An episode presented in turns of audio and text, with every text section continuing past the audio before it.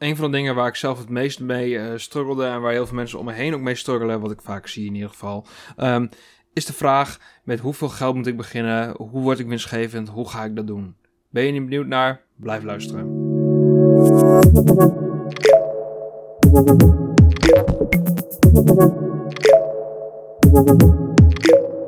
Hey iedereen, goed jullie weer te spreken. Welkom bij deze nieuwe aflevering van de Forex Training Podcast. Uh, mijn uploadschema is momenteel iets minder stabiel dan, die, uh, dan jullie van mij gewend zijn.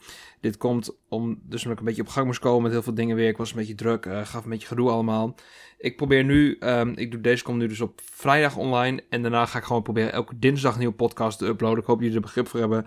hartelijk dank, muchas gracias. Um, Willen jullie, als ik geen podcast upload, toch op de hoogte blijven van al mijn informatie? Volg me op Instagram, stuur me een WhatsAppje op mijn zakelijk telefoonnummer of uh, volg me op LinkedIn, Maarten Hunsen. Um, alles is in de beschrijving, daar kunnen jullie me vinden. En vooral op Instagram post ik elke dag gewoon een stuk of zes dingen of zo, mijn verhaal.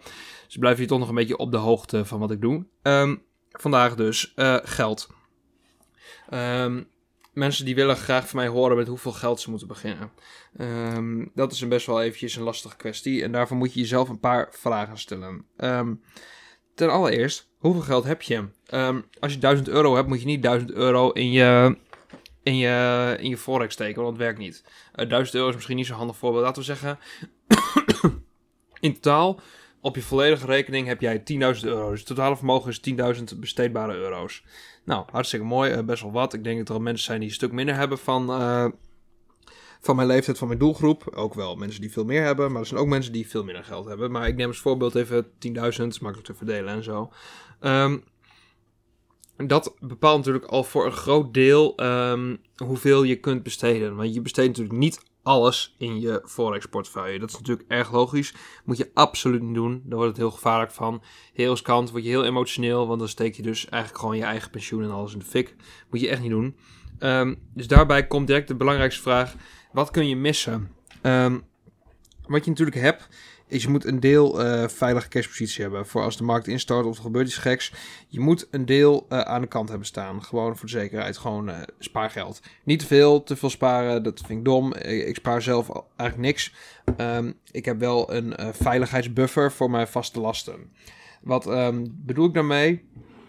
Ik heb op mijn spaarrekening heb ik nu sinds een paar weken heb ik een jaar vaste lasten gedekt staan. Dus stel ik word eruit gepleurd op mijn werk, ik maak geen winst meer op een enkele institutionele markt, ik uh, weet ik veel, alles vliegt in de fik, dan kan ik alsnog een jaar lang overleven door gewoon geld dat ik op mijn bankrekening heb staan. Dan kan ik natuurlijk niet nieuwe kleren kopen of allemaal leuke andere dingen, maar dan kan ik het wel overleven. Um, ik raad jou ook aan, sowieso drie maand. Het beste is een half jaar of een jaar. Ik had eerst een half jaar heel lang. Um, ik vind het toch prettig dat ik nu een jaar heb. Um, daarmee voel ik me gewoon een stuk rustiger. Um, vind ik het ook niet erg om wat geld te verliezen, omdat het voor mezelf toch nooit riskant wordt, omdat ik dus dat jaar gedekt heb. Um, is voor mij makkelijk, makkelijk gezegd. Ik woon nog bij mijn ouders thuis, dus ik heb ook niet zo heel veel vaste lasten. Maar ik heb in ieder geval dat goed gedekt staan. Voor de rest wil je natuurlijk ook nog geld geven aan leuke dingen. Stel, eh, weet ik veel, je wil een keer op een trasje zitten. kan niet. Maar je wil een keer ergens heen. Je, wil, je moet natuurlijk nieuwe kleren kopen. Weet ik het wat. Uh, misschien heb je een auto. Nou, dat zit er bij vastlasten in. Maar er is natuurlijk van alles wat je, waar je geld aan wil uitgeven. Weet ik veel, je hebt een hobby. Uh, Netflix wil je hebben. Weet ik het wat. Um, hou daar rekening mee in begroting. Het is niet, je moet niet zo zijn dat je op een gegeven moment nat gaat met... Oh shit, um, ik heb eigenlijk helemaal geen geld meer voor mijn normale dingen. Want het staat allemaal op mijn Forex-account. Um, dus maak goed voor jezelf een begroting wat er uitgaat en wat er inkomt. En zorg ervoor dat je een veiligheidsbuffer hebt, mocht alles helemaal verkeerd gaan. Dat je dan niet uh, nergens meer bij kan, omdat het allemaal in de markten zit. Um, daarbij komt, wat erg belangrijk is, wat je doel is. Wat wil je bereiken? Wil je een extra inkomen van zoveel honderd euro per maand? Wil je uh, totaal financieel vrij zijn vanaf de eerste week? Um, wat is verstandig ook? Hoeveel ervaring heb je? Meeste mensen uh, hebben natuurlijk een verkeerde perceptie van Forex. Um, ik gooi 500 euro op een account, ik klik op buy en er komt geld binnen. Klets natuurlijk. Um, dus wat mijn beste advies is voor de beginner is begin gewoon met demo geld. Of ga eerst helemaal nog niet de live markt op.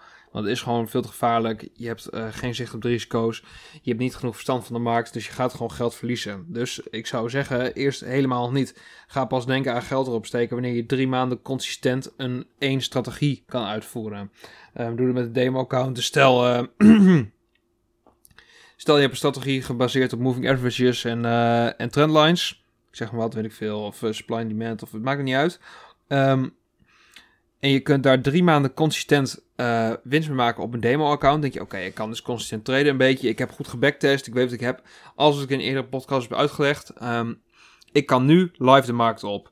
Um, ga dan eerst eens beginnen met 500 euro. Want met eigen geld komt ook kijken meer emotie. Um, en hoe meer geld is, hoe meer die emotie is. Want als je dus een verliezende trade pakt op een account van 1000 euro en je verliest met een tientje, denk je, ah, het is toch weer, weet ik veel, pak sigaretten, uh, de bier, weet ik het wat, maakt niet uit. Um, dus daarmee, dat soort emoties gaan toch ook nog meer aan je vreten. Dus zorg eerst dat je consistent demo treedt. Ga daarna rustig beginnen met een klein balansje, bijvoorbeeld 500 of 1000 euro. Hoeft niet, hoeft niet veel te zijn, want je gaat er eerst toch nog geen winst maken. Um, wat je daarna moet doen is zorgen dat je op, uh, op eigen geld consistent handelt. En daarna kun je kijken naar um, of veel geld. Het mooiste zijn als je zelf hartstikke veel kapitaal hebt. Maar ik denk dat het voor veel mensen niet zo is. En bijvoorbeeld met 1000 euro ga je het binnen nu en 5 jaar ook niet maken. Stel je handelt 5 jaar consistent. Um, met zo'n heel klein. Uh, met een heel klein uh, account. Dan wordt het alsnog heel lastig om daar een inkomen uit te halen. Omdat je gewoon heel weinig winst maakt. Stel je verdient elke keer eh, 3% en je, je, stel je pakt 5% per maand op een 1000 euro account. Dus verdient dus 50 euro per maand. En die maand daarna 55. En dan, dat duurt zo lang voordat het een goed inkomen is. Dus het beste wat je dan kunt doen is of investeerders zoeken of aansluiten bij een proprietary firm, zodat je gewoon kapitaal hebt. Um, maar dat is natuurlijk je eigen keuze. Stel je hebt wel gewoon 100.000 euro op je, bankrekening. En je hebt ook al een deel aandelen en van alles zitten. Nou ja, gooi het dan lekker op als je kunt treden. Want dat is natuurlijk alleen maar mooi. Maar Um, dus dat, ik denk dat voor veel mensen die deze podcast luisteren niet het geval is. Dat het kapitaal niet, uh, niet om de hoek ligt en dat ze niet onbeperkt wat hebben. Um, dus daarom uh, is eigen kapitaal vaak niet echt sustainable voor uh, goede risico, goed gemanagede risico, risicoloze, risicovrije posities. Nou, risicovrij is nooit, maar risico gemanagede posities. En daarna, daarnaast komt ook nog, wil je ook nog je risico spreiden over verschillende dingen. Want eigenlijk is zelf traden is ook een soort vorm van belegging slash uh, geld investeren. En uh, wil je je geld ook nog ergens anders insteken? Wil je ETF's, aandelen, crypto geld, wil je daar nog insteken? Uh, goud, zilver, wil je daar geld in kwijt? Fondsen, weet ik het wat. Um, daar moet dus ook allemaal nog weer een deel van af. Dus dat maakt al gauw duidelijk dat er voor ons vaak niet zoveel ruimte is. En ik zou in ieder geval willen afraden om al je geld in de volksmarkt te steken en ook een deel te steken in stabielere dingen zoals aandelen, vastgoed, weet ik veel. Um, door het sowieso te verdelen dus. Dus wat je moet doen, eerst de balans opmaken. Hoeveel geld komt er binnen? Hoeveel geld gaat eruit? Heb ik een veiligheidsbuffer voor mezelf zodat ik risicoloos kan investeren? Um, nou, wat kun je dus missen hoort erbij. Wat wil je ermee bereiken? Is mijn eigen kapitaal wel, wel uh, passend voor het inkomensdoel dat ik heb? Eh, ik wil bijvoorbeeld binnen een jaar een ton verdienen. Ja, dan is jouw eigen 1000 euro denk ik niet zo heel erg goed. Um, en zul je naar andere mogelijkheden op zoek moeten gaan. En daarbij ook nog, wil je nog in andere dingen investeren? Wil je je kapitaal verdelen? Of zeg je, ik pop alles op de markt? Um, dat zeg ik niet dat iets goed of fout is. Ik ben zelf liefhebber van spreiding. Dus ik gebruik ze. Ik uh, zit zelfs ook in crypto geld en in um, aandelen. En ik ga binnenkort ook in de REITs stappen. REITs zijn uh, Real Estate Investment Trusts. En soort van bedrijven in vastgoed. Dus dan heb je via een soort van aandeelachtig. Ja, klinkt een aandeel. Je kunt gewoon aanschaffen op de Giro bijvoorbeeld. Een stukje van een vastgoedbedrijf. Um, daar mis ik dus ook een soort van in vastgoed. Um, daar verdeel ik mijn kapitaal over. Samen natuurlijk een deel gewoon spaar. Niet veel, wel een deel. Um, en mijn vaste lasten. En voor de rest gaat alles wat er dus binnenkomt, buiten het dekken van die vaste lasten uh, en andere aankopen die ik leuk vind, gaat het allemaal of de Volksmarkt in, of in de aandelenmarkt, of crypto. En zo heb ik het voor mezelf ingericht. Dus eerst een veilige basis. Daarna bekijken wat je doelstellingen zijn, of je het kan bereiken. En niet te veel geld in die markt. En voor iedereen die denkt dat Forex een goudmijn is waarmee je zo kan beginnen, stop er lekker mee ga lekker drugs dealen of zo. Want dat kan natuurlijk niet. Gewoon onhaalbaar. Het was een iets kortere podcast, maar eigenlijk ben ik wel uitgekletst. Um, dit is namelijk niet een heel moeilijk onderwerp. Uh, je hebt waarschijnlijk te weinig kapitaal om het zelf te doen. Uh, met uh, gedegen risico. En je moet gewoon goed eerst je basis afmaken. Dat je goed zeker die markt op kan. Ik hoop dat jullie deze podcast leuk vonden. Um, ik uh, ben erachter gekomen dat ik nu ook op Apple Podcasts te beluisteren ben. Dus dat is hartstikke mooi. Daar kunnen jullie ook een review achterlaten. Um, als jullie dat zouden willen doen, zou het heel erg prettig zijn. Dan word ik natuurlijk aanbevolen. En dan uh, Uh, meer zielen, meer vreugd, zeggen we dan. Um, als jullie ideeën hebben voor een podcast, stuur me een privéberichtje op Instagram of stuur me een WhatsAppje. Um, nummer staat in mijn bio in de, in de beschrijving ook.